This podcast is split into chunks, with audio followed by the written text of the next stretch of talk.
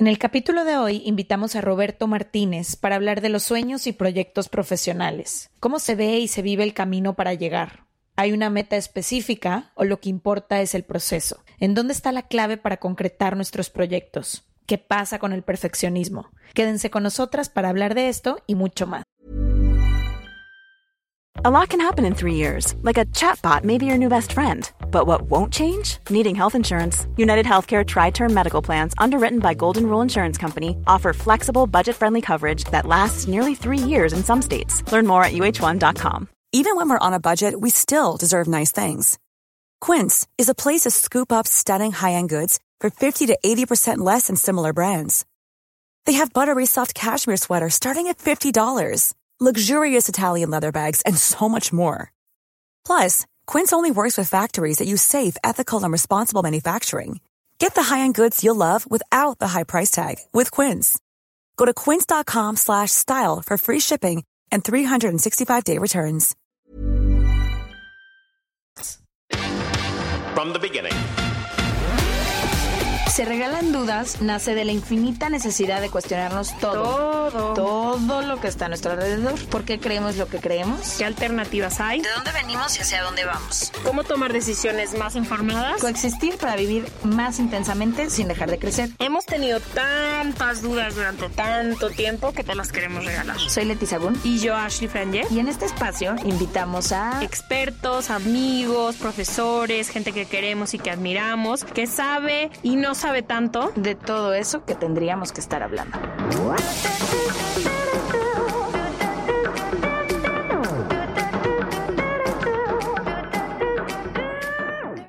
Los temas tabús y las dudas no paran ni con la pandemia. Creamos un show online y quedan tres episodios con diferentes temas. Si no podemos hacer un tour este año y abrazarles, nos vamos a meter a tu sala para reírnos, llorar, regalarles más dudas y convivir durante un buen rato.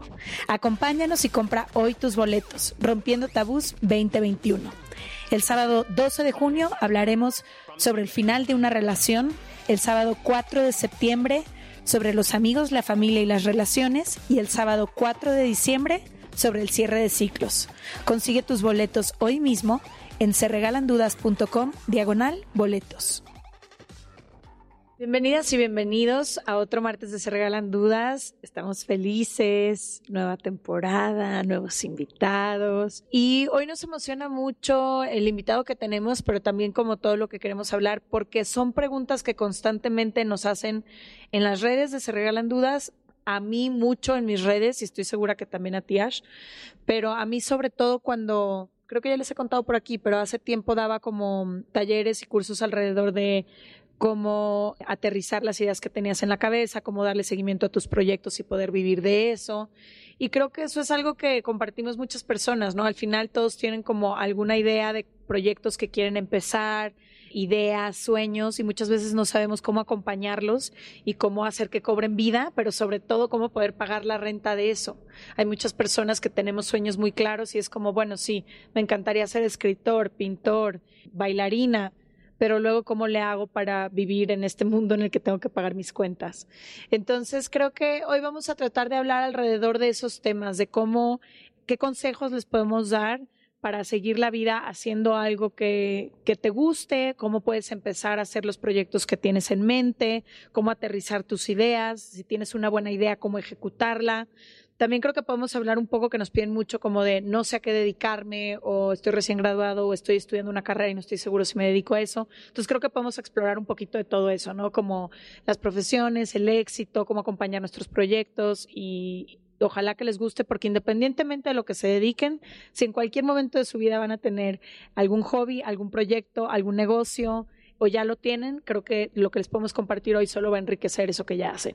Y también creo que eh, tanto nuestro invitado como nosotras eh, nos dedicamos a abrir conversaciones, ¿no? Y estar cuestionándonos no solo esto de qué es el éxito, pero también eh, nuestros proyectos se basan en el intercambio de opiniones, en el intercambio de historias que nos topamos, que queremos darles el espacio y demás. Entonces creo que también estará muy padre hablar hoy sobre eso, sobre por qué es tan importante hablar, intercambiar, decir tu opinión, aprender a, a dialogar, practicar un poco la tolerancia cuando hablamos y por qué son tan importantes estos espacios. Desde hace 10 años, yo antes de tener el podcast, trabajaba en televisión, es Leti la que les habla, y literalmente cuando me preguntan a qué te dedicas, yo digo a contar historias y a escuchar historias, a eso me dedico.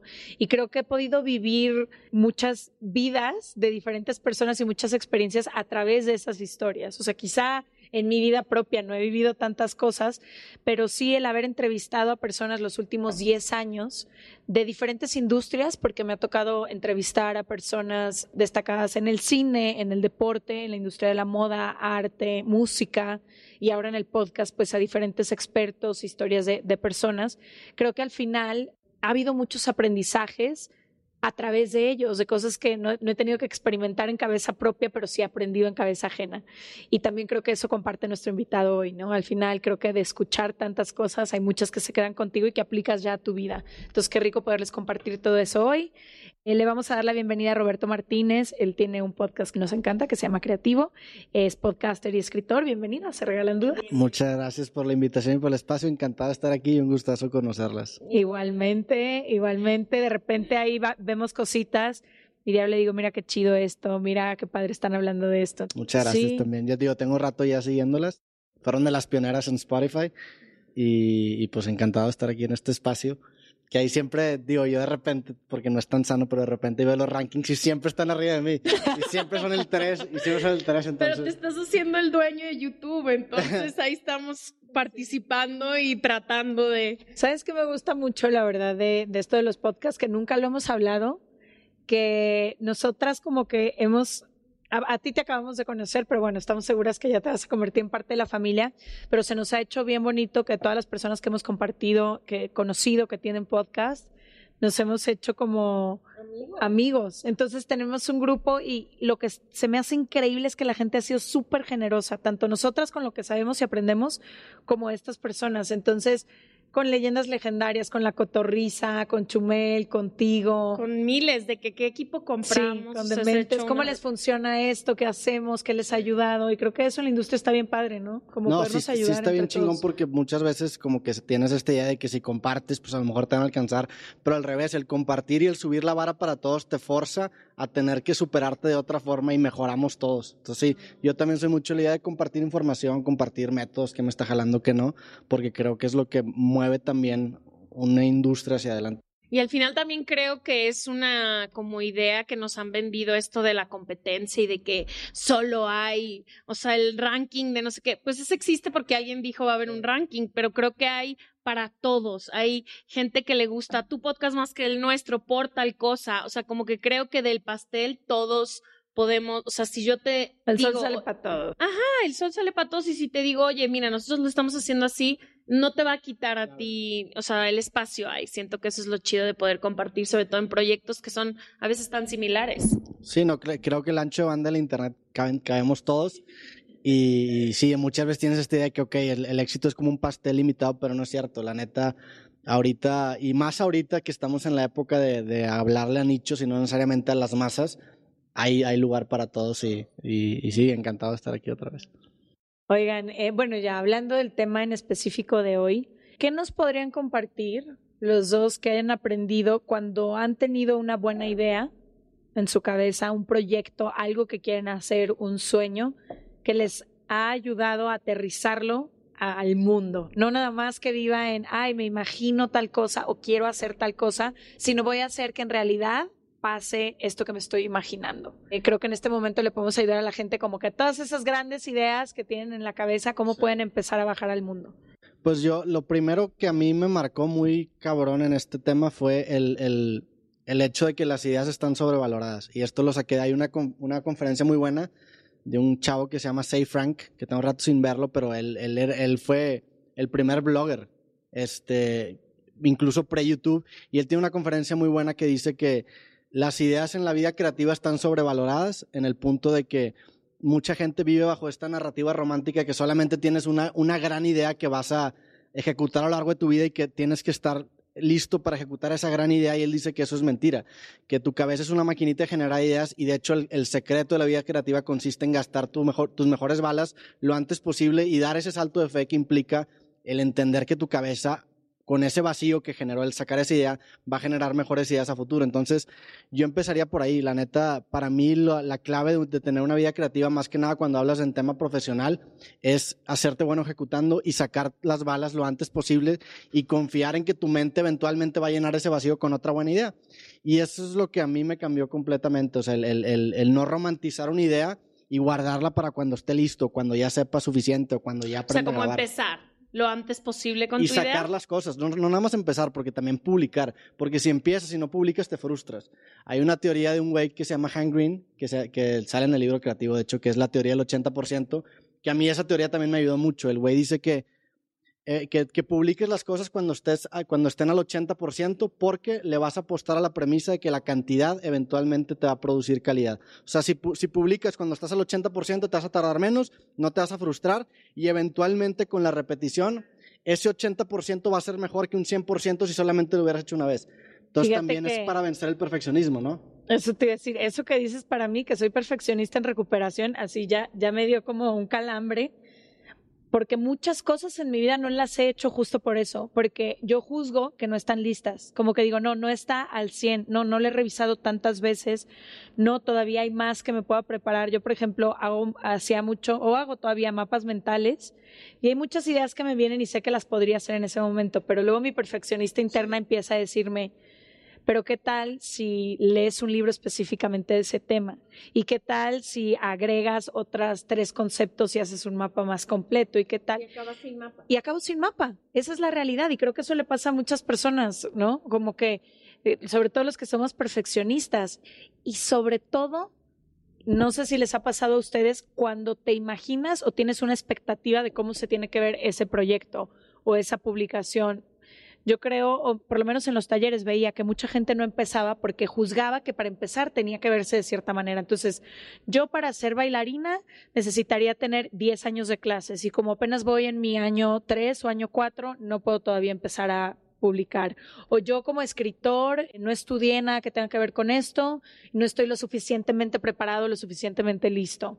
O yo como cantante no tengo todavía a un representante y a un manager y no tengo mi álbum completo listo, entonces no voy a sacar ningún cover todavía. Y creo que eso roba muchísimos sueños y proyectos porque en el en el creer que se tiene que ver de cierta forma, no te animas a empezar ya con lo que tienes y con lo que hay el día de hoy, como sea yo también lo que he aprendido en este tema es que todas las ideas llegan a ti y merecen su espacio y su momento. O sea, como que creo que a veces somos, juzgamos nuestras propias ideas muchísimo, ¿no? De que, ay, se me ocurrió un podcast. Si le hubiéramos dado 10 minutos más a la pensada, no lo hubiéramos hecho.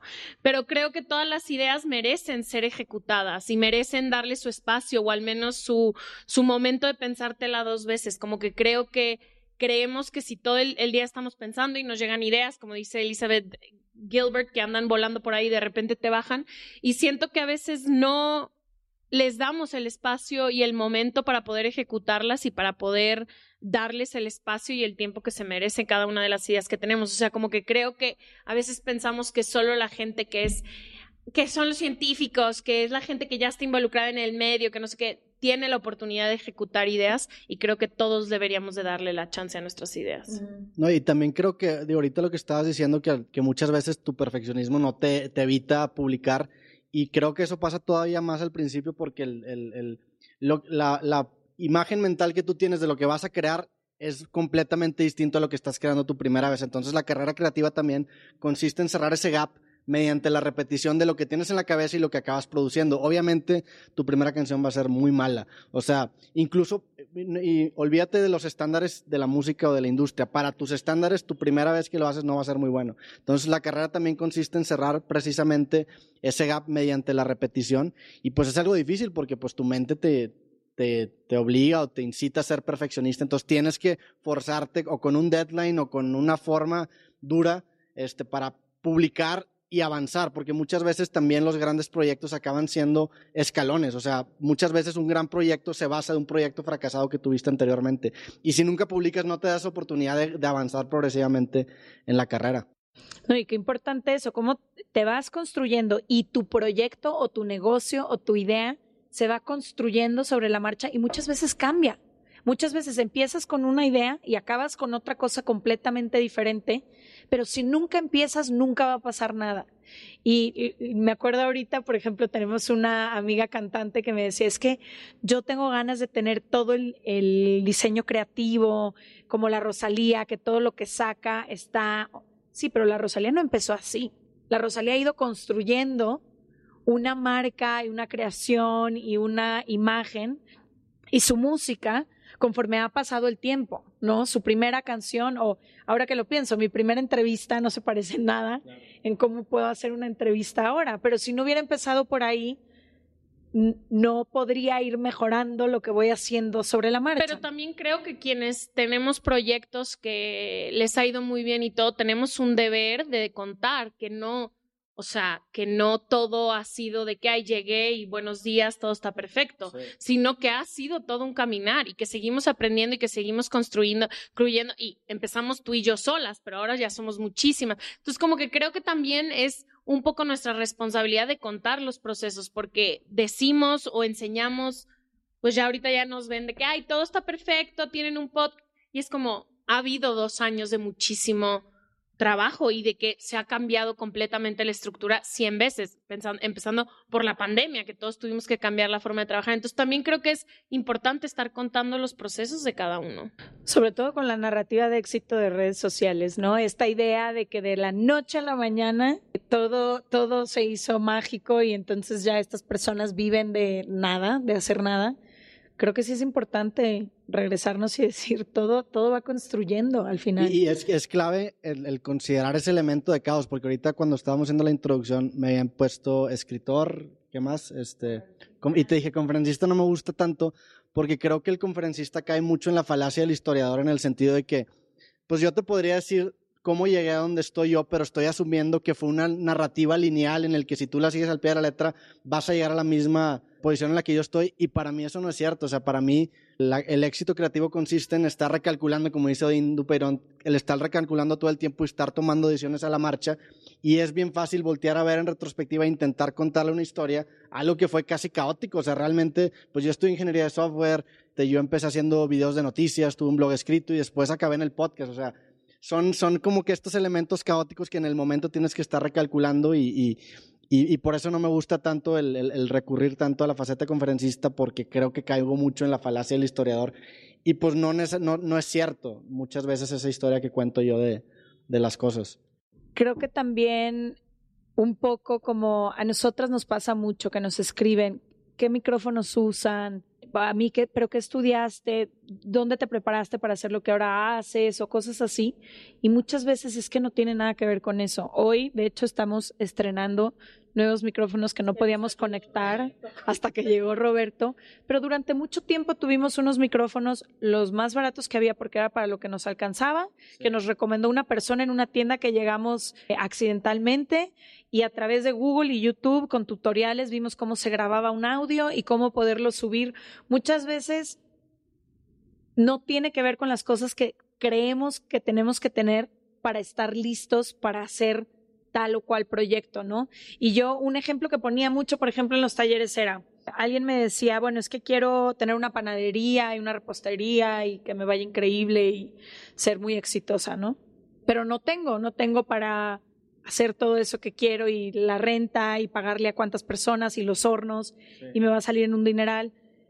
Y yo le decía, bueno, empieza en lo micro, empieza chiquito, empieza en tu casa con lo que tienes horneando, vendiendo y viendo primero si funciona, si es, algo que gusta, cómo lo recibe la gente, a cuánto lo puedes vender, cómo puedes ir mejorando la receta, que sí, que no. E, eso, eso que dices me, me llama mucho la atención porque, claro, o sea, para mí el, la máxima forma de procrastinación, especialmente en el medio en el que estamos ahorita, es con el equipo. O sea, el equipo muchas veces se interponen en empezar porque te abrumas. Entonces, irónicamente, la mejor forma de empezar es con el menor equipo posible o con el equipo más simple posible porque así no te vas a abrumar con la complejidad técnica que implica tenerlo mejor. O sea, si tú te compras la guitarra más cabrona, pues va a tener un chingo de efectos y un chingo de pedales y va a ser, o sea, te vas a acabar abrumando por la tecnicidad de ese instrumento tan complejo que en lugar de ayudarte va a ser contraproducente. Entonces, irónicamente, creo que lo mejor que puedes hacer es empezar con tu celular porque así la parte de la forma, que es o el equipo, ya la vas a tener resuelta y vas a tener que, empezar a trabajar en el fondo, que a fin de cuentas va a acabar siendo lo más importante. O sea, de nada te sirve tener el mejor equipo si no tienes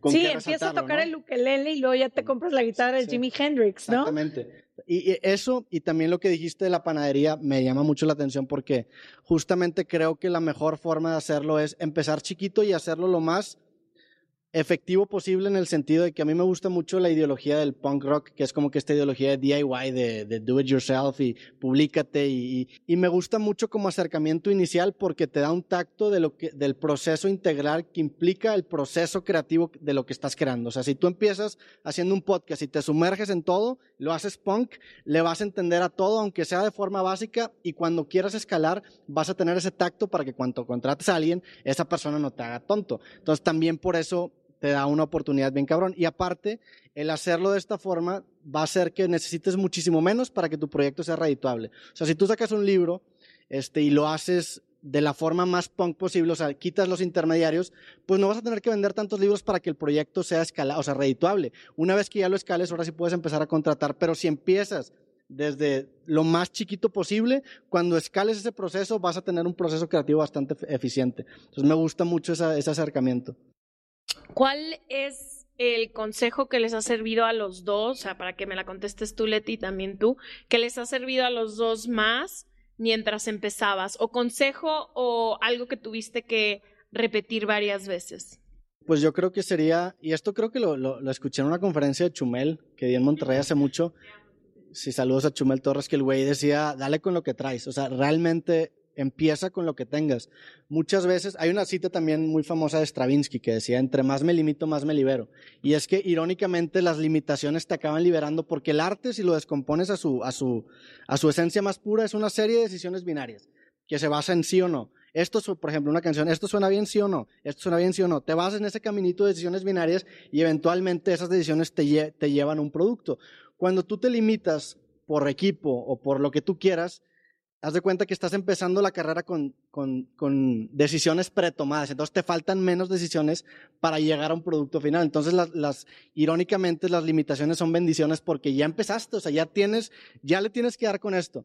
Entonces, para mí sería, el, el, en lugar de ver tus limitaciones como algo negativo, velo como la canchita en donde vas a jugar y en esa cancha con la que tienes, tienes que ser el Messi, tienes que ser Kasparov, tienes que ser un crack en la canchita que te tocó jugar. Entonces, para mí eso fue clave, o sea, el, limitaciones tanto de equipos como limitaciones físicas. O sea, por ejemplo, no sé, a lo mejor yo arrastro mucho la S cuando hablo. Entonces, en lugar de intentar esconder eso, lo presento de forma en la que esa limitación personal define mi estilo. Y eso también me gusta mucho. Hay, hay una técnica de, de, restauración de cerámica japonesa que siempre menciono que se llama kintsugi, que la idea de, la, o sea, la idea de esta técnica es hacer que las fracturas de una pieza se vuelvan el, núcleo, la parte más importante de la misma.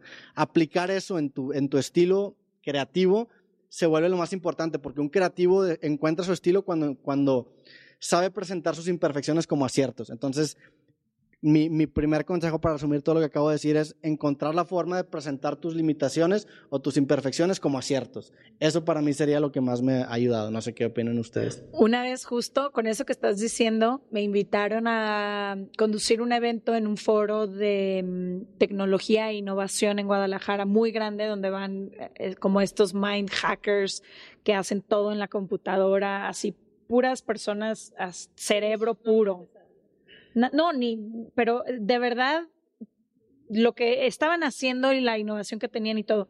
Y entonces tenían, eh, les estaban haciendo una prueba, venían de diferentes partes del mundo y armaban equipos, ¿no? El equipo sueco, el equipo mexicano, el equipo... Y les daban un reto de algo que tenían que cumplir. Y tenían diferentes presupuestos, de acuerdo al país que los enviaba. Y el país con menos recursos para cumplir con lo que se necesitaba era México y justo ellos ganaron el reto. Y cuando los estaba entrevistando para ver cómo le habían hecho, fue justo por eso. Como no tenían facilidades para nada, tenían que usar este cerebro de hackers que ellos tenían y las herramientas y los instrumentos justamente para solucionar esto. Y, otra, y otros países que tenían facilidades, que les ponían expertos, que tenían los recursos, no lo, no lo pudieron solucionar en tan poco tiempo. Entonces, a veces tus limitaciones son también grandes oportunidades, ¿no? digo, dependiendo obviamente del contexto, no quiero decir que siempre, pero a mí una de las cosas que, que me ayuda... Eso que acabas de decir me, me, gusta mucho y sí, tienes razón, o sea, a lo mejor llega un punto en el que estar tan limitado ya no es productivo, ¿verdad? Sí, si no, si no tengo cubiertas mis necesidades básicas, no puedo ni pensar en el pero proyecto. Pero para la gran mayoría de los casos, y creo que la gente que, está, que tiene el tiempo de escuchar este podcast, ese, esa premisa sí le funciona y, jala muy cabrón. O sea, por ejemplo, hay, una vez hice un podcast que se llama La desventaja del privilegiado y es precisamente eso, hablábamos específicamente de la vida social, por ejemplo, cuando estabas en prepa o en secundaria. El hecho de no ser tan popular te forzó a ti mismo a desarrollar una personalidad que después en un futuro te acaba beneficiando y es porque no tenías esa necesidad de atención cubierta. Entonces muchas veces el estar en una posición privilegiada te afloja, o sea, te hace flojo y te hace no, no, no tener que recurrir a, desarrollar otros métodos para generar tanto atención, dinero, lo que tú quieras. Entonces, si, se sabe canalizar, obviamente hay límites, obviamente si te estás muriendo de hambre no, no vas a tener tiempo ni siquiera de pensar en lo que te estoy diciendo, pero para la gran mayoría de los casos de personas que nos están escuchando en este momento creo que se aplica. Fíjate que el mío sería, mi respuesta sería justo por ahí. Cuando yo quería dedicarme a ser conductora y entrevistar, lo primero que hice fue ir a YouTube y buscar a las grandes personas que se dedicaban a esto. Y entonces empecé a hacer como un comparativo, ¿no? Y ya puse a Oprah y a Ellen DeGeneres y a Rebeca de Alba y a las personas que hablaban español. Y como que me juzgué desde ahí, dije, yo no tengo nada de esto. No estudié nada para medios de comunicación, no tengo el cuerpo y el closet de la mayoría de las conductoras que están ahorita en televisión, eh, no sé hablar como ellas, nunca he estado frente a una cámara, me sudan mucho las manos, como que juzgué todos estos aspectos y dije, no, no, no sirvo para eso. Y después, conforme empecé a hacer castings y demás, sin, sin mucha preparación, empecé a quedar en proyectos, ¿no? Y en proyectos que yo soñaba. Y el primer especial que hice fue para Oscar de la Renta y luego trabajé en Entertainment Television y luego en Discovery Channel y ahora en TNT. Y con mis tres productores de, estos tres grandes canales internacionales acabé siendo así de que hermana o hija o amiga o lo que sea, nos amamos. Entonces ya que les tenía confianza, pues a los tres algún día les pregunté de qué, ¿y por qué yo? Tenías muchísimas opciones, en, al casting fuimos 150 personas, hay muchas, no sé, más famosas o más, con más tiempo, con más experiencia, ¿por qué le apostaste por mí? Y la mayoría de las veces tenía que ver con justo eso que yo juzgaba que no era lo que tenía que ser. Les gustaba mi naturalidad, les gustaba que yo no tenía esta estructura de la televisión que muchas personas tenían, les gustaba que era muy, muy fresca y las personas se podían identificar mucho conmigo, y para mí todo esto era lo que yo quería esconder, porque yo decía, es que esto no cumple con el estereotipo de cómo tiene que ser la persona que se dedica a tal cosa. Entonces, yo sé que no todas las personas que nos escuchan van a querer dedicarse a lo que yo, pero mi aprendizaje es, no juzgues que las cosas tienen que ser de cierta forma porque tu propia historia, tus experiencias, tus cualidades, incluso tus defectos y esas cosas que juzgas o que quieres cambiar, son las que hacen esa combinación única en ti que va a funcionar por algo que nadie más funcionaría, porque nadie más tiene esa combinación que tú tienes. A lot can happen in the next three years, like a chatbot may be your new best friend. But what won't change? Needing health insurance. United Healthcare Tri Term Medical Plans are available for these changing times Underwritten by Golden Rule Insurance Company, they offer budget-friendly, flexible coverage for people who are in between jobs or missed open enrollment. The plans last nearly three years in some states, with access to a nationwide network of doctors and hospitals. So for whatever tomorrow brings, United Healthcare Tri-Term Medical Plans may be for you. Learn more at uh1.com. Hey, I'm Ryan Reynolds. At Mint Mobile, we like to do the opposite of what Big Wireless does. They charge you a lot we charge you a little. So naturally, when they announced they'd be raising their prices due to inflation, we decided to deflate our prices due to not hating you. That's right. We're cutting the price of Mint Unlimited from $30 a month to just $15 a month. Give it a try at mintmobile.com slash switch. $45 upfront for three months plus taxes and fees. Promote for new customers for limited time. Unlimited more than 40 gigabytes per month. Slows. Full terms at mintmobile.com. Este mes, Leti y yo nos tomamos unas merecidas vacaciones. En lo personal, necesitaba un tiempo de desconexión para estar solo conmigo y con las personas que quiero. Uno de los planes que hicimos fue ir a uno de mis lugares favoritos, el mar. Por eso decidí comprarme un traje de baño lindo, protector solar y algunas otras cosas que quería llevarme a la playa. Después de comprar lo que necesitaba, usé una app que se convirtió en mi más grande aliada, porque me regresó dinero en efectivo y me recompensó por muchos de los gastos que hice. La app se llama Hybora y es muy sencilla, rápida y segura de usar. Hybora me ha regresado dinero por comprar en tiendas como Lowell's, Macy's, Sephora, Best Buy y mucho más. Tú también puedes empezar a usarla y recibir dinero por comprar desde comestibles hasta artículos del hogar y de belleza. Lo único que tienes que hacer es agregar tus ofertas en la aplicación, subir tu recibo y listo. Obtendrás dinero real que podrás depositar a tu cuenta bancaria, PayPal o tarjetas de regalo. Si tú también quieres aprovechar estos beneficios, en este momento, para ti que eres parte de nuestra comunidad, Hybora ofrece 5 dólares por solo probar Hybora usando el código DUDAS cuando te registras.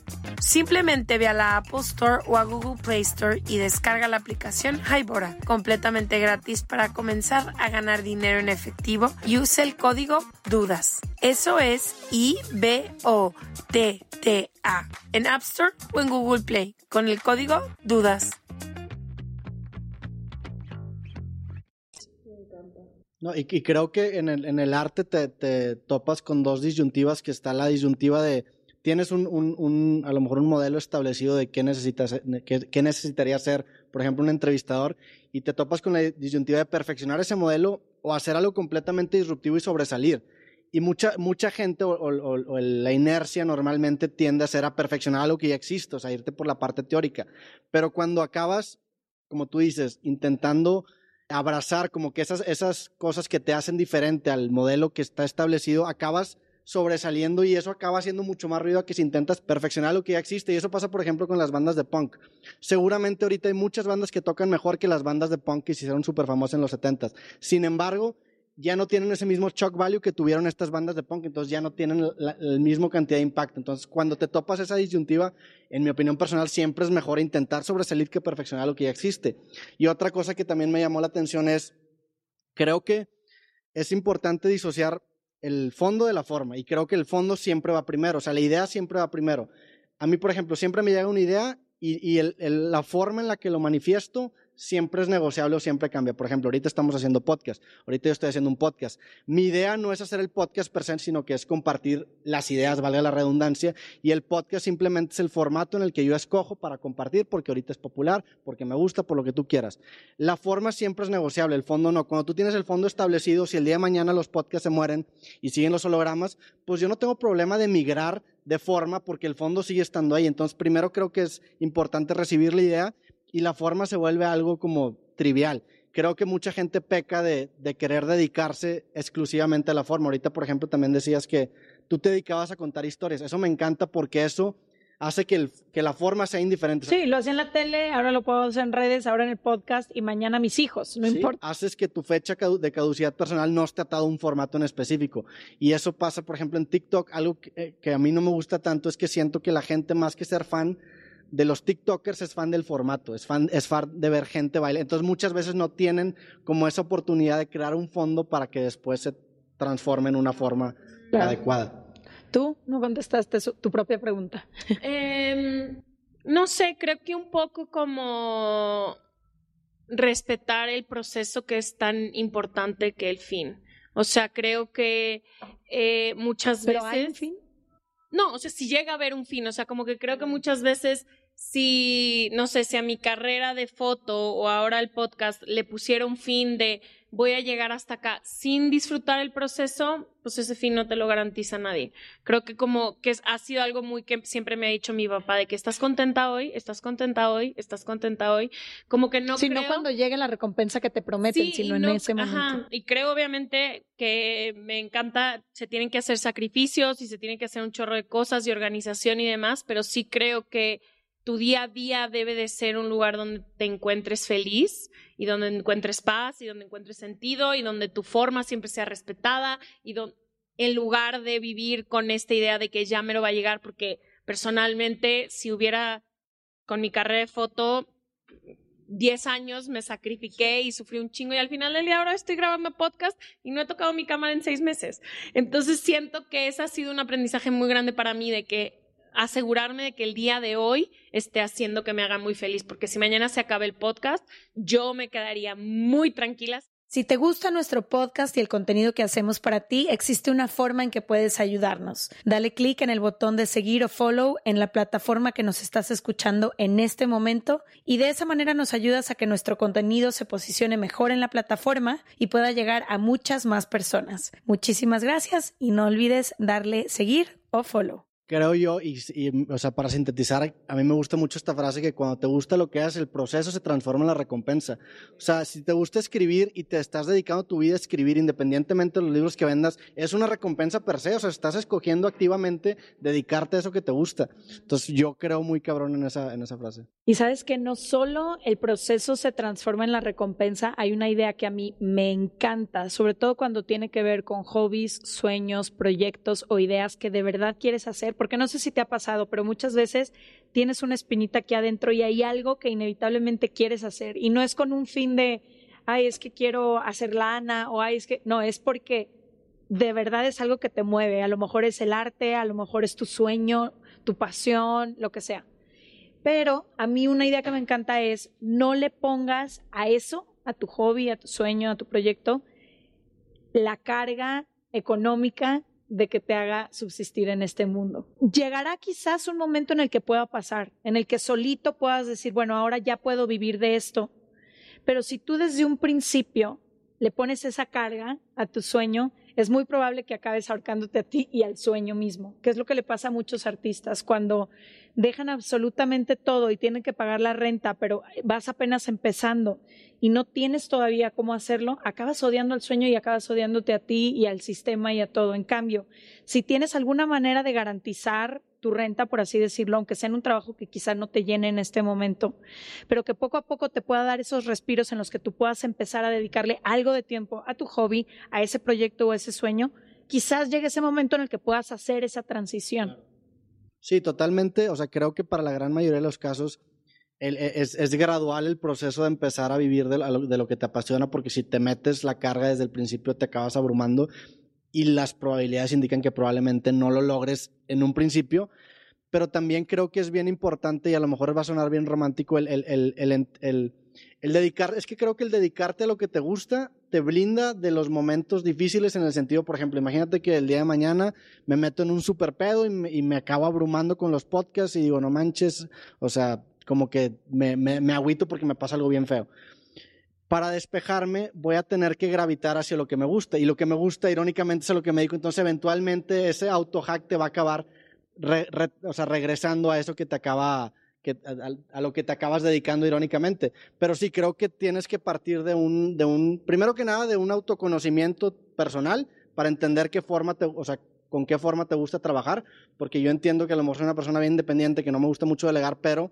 eso, esa forma de trabajar es muy mía y es para gente que es como yo, a lo mejor gente más introvertida, pero hay gente, por ejemplo, mi amigo Maurice Dieck, que es un güey que hace contenido de finanzas, él es completamente opuesto a mí, él es súper extrovertido, él es delegato, entonces el, el, el, la forma de trabajar radica muy cabrón en un autoconocimiento personal y ver qué te funciona y qué no. Y sí, creo que es, lo más sano es gradualmente empezar a calar un poquito y empezar a encontrar ese retorno económico y no forzarlo desde un principio. Y creo que lo que decías tú, Ash, también, que esto lo dice mucho Elizabeth Gilbert, busca algo que en el proceso te transforme porque lo que debe de transformar al artista es justamente el proceso y no la aprobación o la validación del resultado. Es decir, si tú como músico o tú como escritor dependes todo lo que tú haces en la recepción que esto vaya a tener con el público, probablemente vayas a sufrir y a pasarla muy mal pero quién, en quién te estás convirtiendo en ese proceso de crear, creo que es lo que hace toda la diferencia. Es muy difícil llegar. O sea, siento que es, tienes que estar muy consciente que al final del día todo lo que hacemos es para nosotros vivir más felices, estar más en paz, encontrar sentido en nuestra vida. Pero a veces es difícil, o sea, por eso yo siempre que me preguntan del podcast digo, no te fijes en nosotras, porque cuando nos ve, o sea, como que el... ¿Cómo te lo puedo explicar? Como que creo que muchas veces si no... La idealización. Ajá, no solo la idealización, pero si no estás consciente de esto, de que no importa lo que los demás digan, tardas mucho en llegar ahí. O sea, hoy si nos dejaran de escuchar los millones de personas que nos escuchan, tú y yo seguiríamos invitando a Roberto, si no es aquí, lo invitaríamos por un mezcal y tendríamos estas conversaciones, pero creo que llegar a ese punto toma mucho tiempo porque todos nos tomamos nuestro arte muy personal y todo mundo lo cuida y lo quiere y quieres que a la gente de tu alrededor le guste. O sea, creo que ese concepto es divino, pero es muy difícil de alcanzar muchas veces. Como artista, la quinceava canción que te dicen que no, pues está cañón hacer la 16 sí es difícil, o sea, nomás como que creo que se necesita también de reconocer que es muy difícil cuando no tienes la validación que estás buscando en los proyectos a la que le metes el corazón, porque la mayoría de las personas que nos apasiona algo, le metemos corazón, tiempo, espacio, todo a estos proyectos y es difícil cuando la gente de alrededor no le gusta. Creo, que, te digo, completamente de acuerdo, pero creo que también la forma de, y defendiendo un poquito la, la, metodología punk rock que hablé hace rato, la forma de blindar un poquito ese riesgo que conlleva tomar una carrera creativa es sumergirte en el proceso porque, por ejemplo, si el día de mañana, imagínate que quieres empezar un podcast y, y te metes a todo, cámaras, audio, eh, entiendes a todo, no te vayan en el podcast, te estás blindando porque a lo mejor ya no vas a estar frente a cámara en un futuro, pero estás desarrollando habilidades de valor en el mercado que te van a poder permitir dedicarte a algo que quieres, a lo mejor indirectamente, a lo mejor vas a ser el camarógrafo de un podcast o a lo mejor vas a ser el ingeniero de audio de un podcast. Entonces creo que la forma de blindarte un poquito de ese riesgo que, que es entrar a una carrera creativa está en sumergirte en todo el proceso, porque si el día de mañana no te jala la parte comercial que no depende tanto de ti, y, y, pues hay un factor aleatorio que no depende de ti, es la realidad, es la forma de blindarte un poquito. Ok, a lo mejor Imagínate que quiero hacer música y no me sale mi, tirada con mi disco. Si me dediqué a mi proceso integral, sé hacer música, sé que involucra producir un disco, mezclar, el arte, el merch, hice una tienda en línea. Entonces, todas esas habilidades de valor, eventualmente, si, aunque no sean lo que tú pensaste en un principio que iba a ser, te vas a acabar dedicando a algo que tenga que ver relacionado con. Entonces creo que es la forma de blindar un poquito el riesgo para entrar a una carrera creativa, el, el involucrarte en todos los procesos, porque después a lo mejor eso te va a servir para algo más.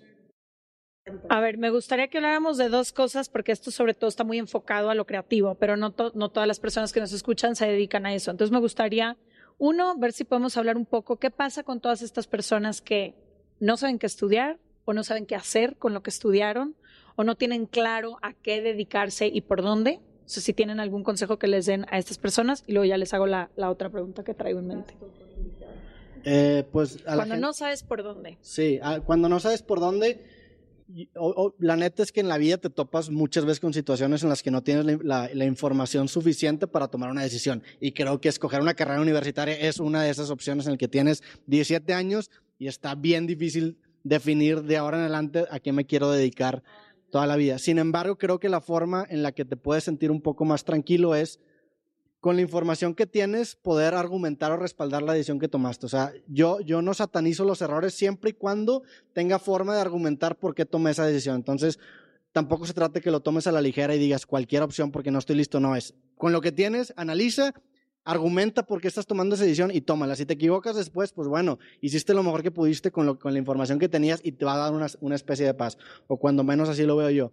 Segundo, también la neta es que las carreras no te definen a fin de cuentas, creo que la vida universitaria se transforma en una caja de herramientas en la que entre más y te experiencia más que cualquier otra. Claro, en la que en la que entre más te relaciones con gente de distintos lados o aprendas cosas de distintas áreas, vas a acabar teniendo más herramientas que van a acabar ayudándote en un futuro. O sea, yo estudio ingeniería de software que me ha ayudado infinitamente en mi vida, pero pues no soy un programador, no me dedico a programar. Sin embargo, esa, esa, esa herramienta que me dio el haber estudiado esa carrera me dio mucha utilidad. Entonces yo creo que sería eso. Uno, argumenta tu decisión lo más que puedas para que si te equivoques te sientas tranquilo porque fue lo mejor que pudiste haber tomado en ese momento. Y dos, ver tu carrera como algo que no te define, sino como una herramienta que te vas a estar metiendo a tu cajita de herramientas que eventualmente le vas a poder agregar más. Yo también creo que las carreras no nos definen, es como ir acumulando conocimiento, experiencias y demás, pero yo creo que si no sabes qué hacer, yo empezaría a probar de todo. Creo que fue eso algo que me funcionó. Estudié filosofía y ciencias sociales primero, luego foto, hoy estoy aquí, pero en el camino todo el tiempo he estado muy curiosa de todo lo que me llama la atención. Te he dicho mil veces, pude haber estudiado ciencias políticas, antropología, o sea, como que creo que algo que me hubiera gustado que me hubieran a lo mejor enseñado a darme el espacio es eso, a probar de todo. Aunque tengas una carrera universitaria y eres arquitecto, si siempre te ha llamado la cocina, híjole, a lo mejor los sábados empiezas en una clase, o sea, como que realmente darte el permiso y el derecho que tienes de explorar la vida, porque todos tenemos el derecho simplemente por estar aquí de poder explorar todo lo que nos gusta. Entonces, ese sería mi consejo, como que literalmente haz una lista de todo lo que te gusta y explóralo. Creo que ahí hay mucho, o sea, ahora en el mundo en el que vivimos te puedes dedicar ya a lo que quieras, ya que nomás había cinco carreras antes de contabilidad, este mercado, ya no existe eso, ya hay proyectos de todo, de todo tipo, cada vez es más fácil tener carreras a lo mejor no convencionales y yo diría eso, como permitirte explorar y creo que otra vez, pues, regresando un poco, ese es el camino, ¿no? Es ir explorando, por más que a lo mejor tengas yo sé que tú naciste sabiendo lo que querías, pero la mayoría de nosotros no, y creo que está muy chido ir explorando y saber que de muchas formas puedes sentirte pleno, de muchas formas puedes ser feliz, haciendo muchas carreras, muchos trabajos. Entonces, como que no creo que la vida tenga solo una respuesta, de que solo a esto me voy a dedicar, no. Entonces, como que eso, como jugar con la posibilidad de que te gustan muchas cosas. Yo creo que una de las cosas que más funciona es el autoconocimiento rara vez nos detenemos a preguntarnos quiénes somos, qué nos gusta, qué nos mueve, qué nos hace sentir inspirados, qué nos mantiene con vida, qué, de qué hablo muchas veces durante mi semana, qué temas me apasionan, qué leo. Cuando empiezas a analizar todo eso, te vas a dar cuenta que hay muchas cosas en común, muchos factores que a lo mejor se pueden entrelazar de cierta forma quizás soy apasionada, por ejemplo, yo soy apasionada de la música, pero a lo mejor no voy a terminar dedicándome con eso, pero ¿cómo puedo mezclar esto otro que sí estudié o que sí sé o que sí tengo el talento de hacer con esto que además me gusta, con esto que además tengo mucho conocimiento, con esto que además tengo facilidades y con esto a lo que a lo mejor tengo acceso? Y entonces empiezas ahí a encontrar como cosas que se pueden unir, como puntos en común que te dan más claridad. Creo que esa es una, conocerte y hacerte todas estas preguntas para ver cómo hacia dónde, como decimos en México, apunta la chancla, ¿no? Hacia dónde.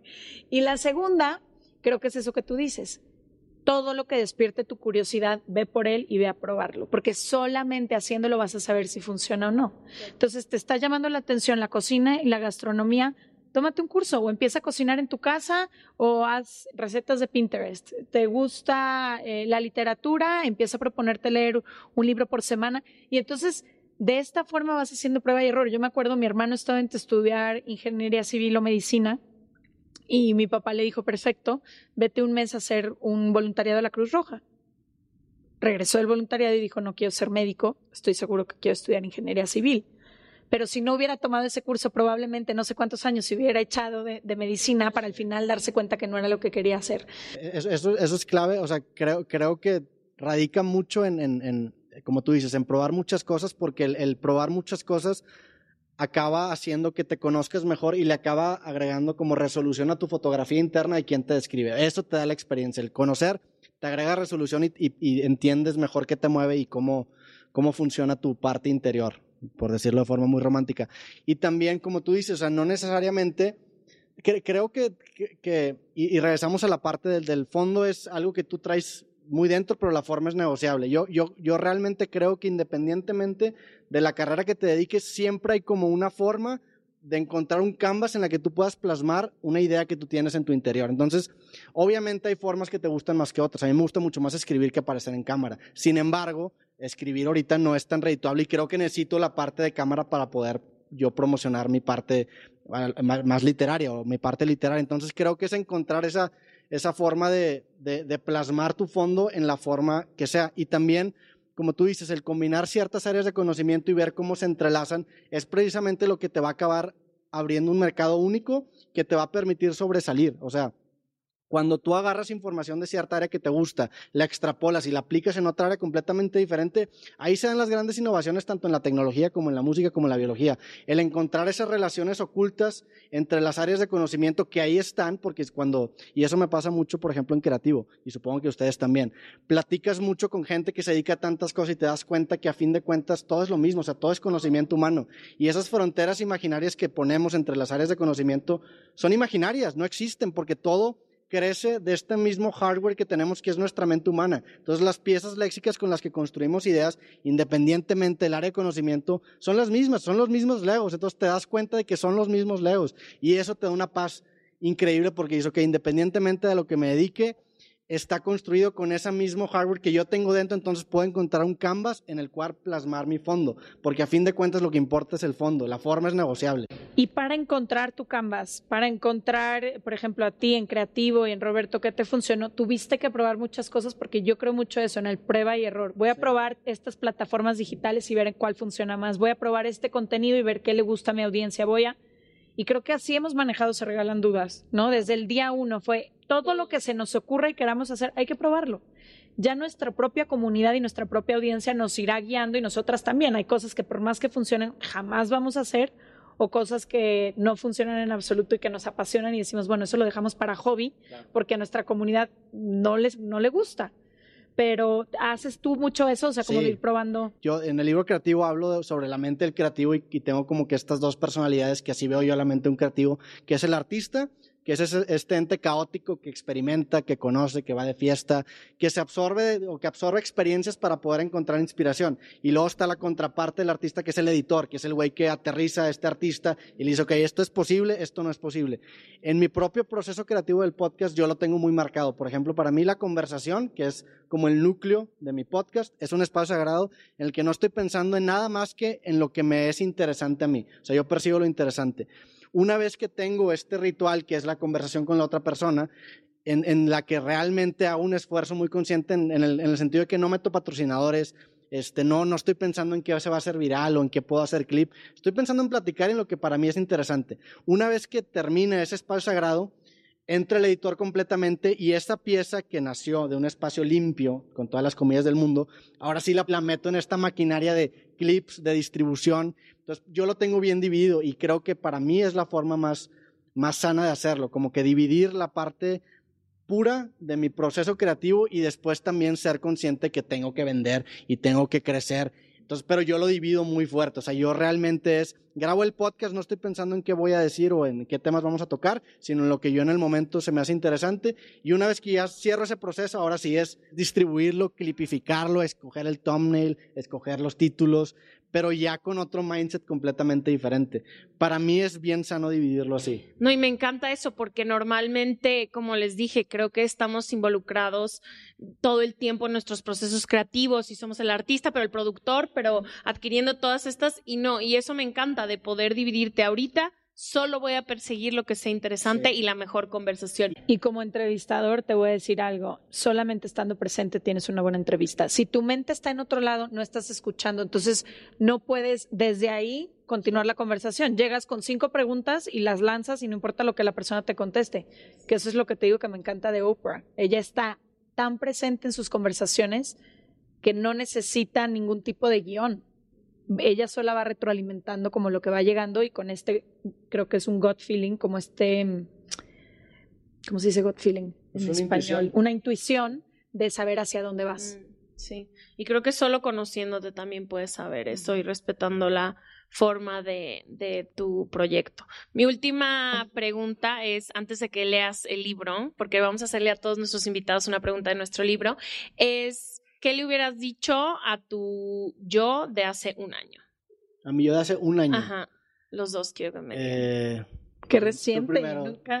un año. Sí, un año es muy poco. Em, fíjate que, y lo voy a decir desde una posición de privilegio, porque entiendo que lo que voy a decir es un privilegio, pero a mí el año pasado me regaló muchas cosas. Es la primera vez en 10 años que me pude sentar en un espacio. Tenía tres años vagando, cansada, moviéndome, persiguiendo, no sé ni qué y tuve el gran privilegio de poderme sentar, quedarme en casa y eso me trajo muchísimos regalos. Entonces le diría, esto que está por pasar va a ser uno de los grandes regalos que te va a dar la vida, sentarte y escucharte. Pues yo creo que, digo, el, considerando el año pasado, pues yo creo que sería como que una reafirmación a, precisamente hacerle caso como a, tu intuición y y, y, no solamente perseguir la parte, la parte comercial de las cosas, sino realmente sumergirte en procesos que te brinden un poco más felicidad. Y esta parte que te comento de, compartimentalizar, creo que el año pasado lo entendí, entonces me lo reafirmaría, decir, ok, sí, sí, está sí es importante respetar como que ese proceso puro de tu proceso creativo, pero también está esta parte comercial que tienes que llenar y tienes que hacerlo. Entonces, cuando lo divides, yo encuentro mucha paz porque o estoy en este modo o estoy en este modo. Entonces, a mí me ayudó mucho o me ha ayudado mucho eso porque, porque creo que también muchas veces el artista no se profesionaliza porque no tiene esta parte del editor y es bien fácil caer en esta idea romántica del, de la vida creativa y de que me van a descubrir y, y, yo siempre digo, a la chingada con esa actitud, nadie te va a descubrir. Tú tienes que hacer que te descubran, tienes que tener ese bracito comercial que esté empujando constantemente tu arte y esté eh, empujando constantemente tu trabajo para posicionarte en, lugares claves y es un esfuerzo activo, no existe, o sea, a lo mejor va a haber casos que son outliers donde a, donde a gente le pasó eso, pero pues no, no, yo no quiero jugar un juego de lotería, yo quiero hacer que las cosas dependan lo más posible de mí para poder triunfar y creo que el, estar consciente de ese bracito comercial, que para mí es la parte del editor, este, ha sido una pieza clave. Y pues digo, el año pasado empecé los clips justamente, entonces como que no estaba todavía muy seguro porque pues involucraba mucho trabajo, este, pero creo que fue una decisión que ahorita aprecio mucho al Roberto del pasado que la tomó. Sí. Entonces le diría buen trabajo. digo, te, la, la cagaste en muchas cosas, pero en eso, en eso te salió bien. Yo sería que mm, no, que no tenga miedo a reinventarme. Que un poco eso, que la forma no es negociable, pero los, toda la, o sea, que el fondo no es negociable, pero la, la forma completamente. O claro. sea, creo que a mí me costó mucho trabajo mudarme de carrera y hasta el año pasado dejé ir esa idea de que no soy una sola cosa, que puedo ser millones. Entonces, nada como esto, como no tener miedo a reinventarme, a empujarme, a salirme de mi zona de confort o siquiera pensar que puedo ser una cosa que ahorita no soy. O sea, como esta otra vez abrirme este espacio donde puedo decir, ah, bueno, entonces a lo mejor también puedo hacer esto y puedo ser buena en esto. Y si me tomo clases de esto, me va a salir mejor esto. Como que el darte chance de ser múltiples cosas fue un regalo que tuve. La... Que creo que la forma de internalizar como que esta idea, porque a lo mejor suena muy romántico y el fondo no es negociable y la forma sí es, y a mí me ha, ayudado mucho es entender que la carrera creativa es un proceso de mejora continua, no solamente profesional, sino personal. O sea, yo tengo pues ya ciento y cacho capítulos y soy una persona completamente diferente a quien era en el Creativo 1 a raíz de esas conversiones que he tenido. O sea, no solamente me hice mejor podcastero, creo, creo yo, que si ven el Creativo 1 es terrible, eh, sino que también siento que soy una persona, pues tengo mucho más resolución en mi, en mi, fotografía interna, porque no me atrevería a decir mejor, pero me conozco mucho más. Entiendo. Y más cómo, ideas, ¿no te claro. pasa? Yo, por ejemplo, ahorita ya con nuevos invitados uso las ideas que hablamos claro. con Ani, con, con todos estos especialistas que han pasado y es como, bueno, ahora llego a esta conversación con otras 80 conversaciones que me permiten guiarme hacia otro lugar. Sí, precisamente te da un entendimiento semántico de cómo funciona el conocimiento humano y te permite, por ejemplo, tú das una referencia y a lo mejor tú complementas con otra referencia otra conversación. Yo es esa, esa capacidad de entender las conexiones semánticas entre distintas áreas de conocimiento para mí es algo invaluable que me ha dado el podcast, el hablar con raperos, con políticos, con rockeros, con me ha permitido, y estoy bien agradecido, encontrar eso, o sea, en, en, entender que todo es conocimiento humano y que todo nace de este mismo núcleo. Entonces, cuando, cuando lo entiendes, te, te, empiezas a dar cuenta que independientemente de la forma en la que lo plasmes,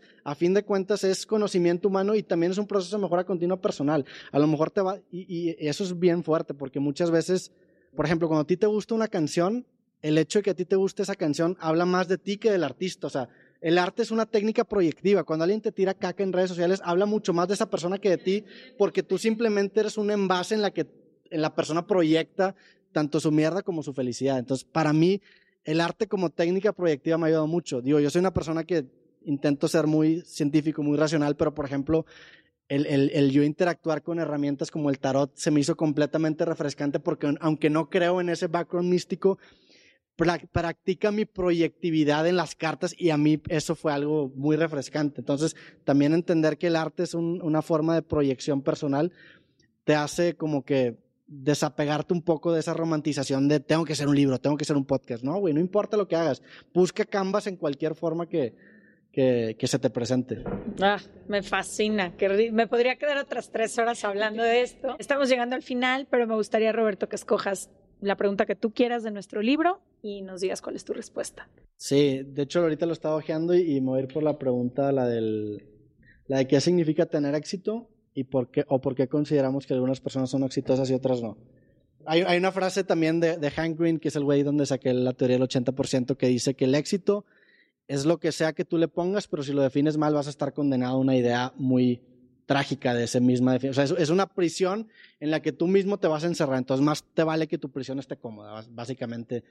Y creo que eso es muy cierto para el área creativa porque muchas veces esta, esta, esta concepción de que la carrera creativa es muy riesgosa nace de una concepción de éxito que es bastante alejada a lo que la mayoría de las personas acaba alcanzando. O sea, muchas veces el éxito creativo tiene que ver con, con esta concepción de éxito hollywoodense en el que tienes que tener millones de personas que te están escuchando, que millones te de están dólares y creo que el éxito, o, o cuando menos sí lo he entendido yo, es como una oportunidad de crearte una cárcel en la que tú estés como. Entonces, si tu éxito lo, lo creas con base a métricas que no tengan que ver con métricas de vanidad, o sea, métricas internas, es una cárcel bastante cómoda en la que el éxito depende de ti. Obviamente tampoco puedes caer en la inocencia de que el dinero no importa, porque sí importa. Sin embargo, si tienes un proceso creativo sano, que empieza, creo yo, con esta forma punk de hacer las cosas, el éxito para ti puede ser a lo mejor sacas un libro y vendes 500 libros y con eso vives.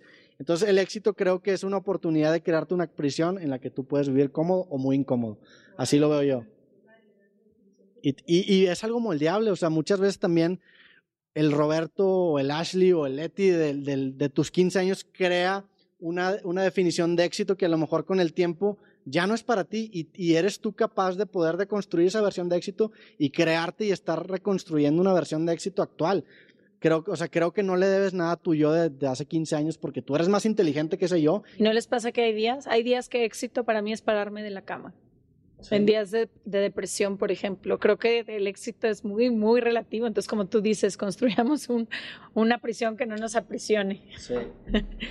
gracias Eh, por buenísimo. estar aquí, por haber venido. Les vamos a dejar todos los detalles de Roberto, dónde encontrarlo en serregalandudas.com, diagonal suscríbete y nuestras redes sociales, arroba serregalandudas. Gracias. No, hombre, muchísimas gracias por el espacio. Y, nos- Y quiero ir a Creativo, No, ya y- le y dije la- a Ash. las dos tienen invitación abierta en Estoy Creativo. lista. Muchísimas gracias y nos vemos el próximo martes. Gracias. Gracias por escucharnos. Recuerda que puedes suscribirte en cualquiera de las plataformas donde nos estés escuchando en este momento. Solo presiona el botón seguir para que no te pierdas ningún episodio. Y si crees que algo de lo que escuchaste hoy podría servirle a alguien más, te invitamos a que lo compartas con esa persona que se te vino a la mente. Nos vemos el próximo martes.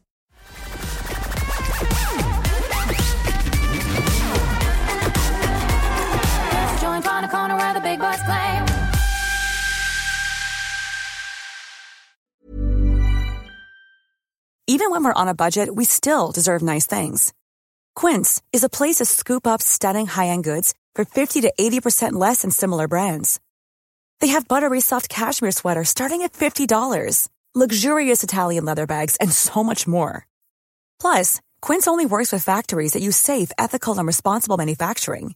Get the high-end goods you'll love without the high price tag with Quince.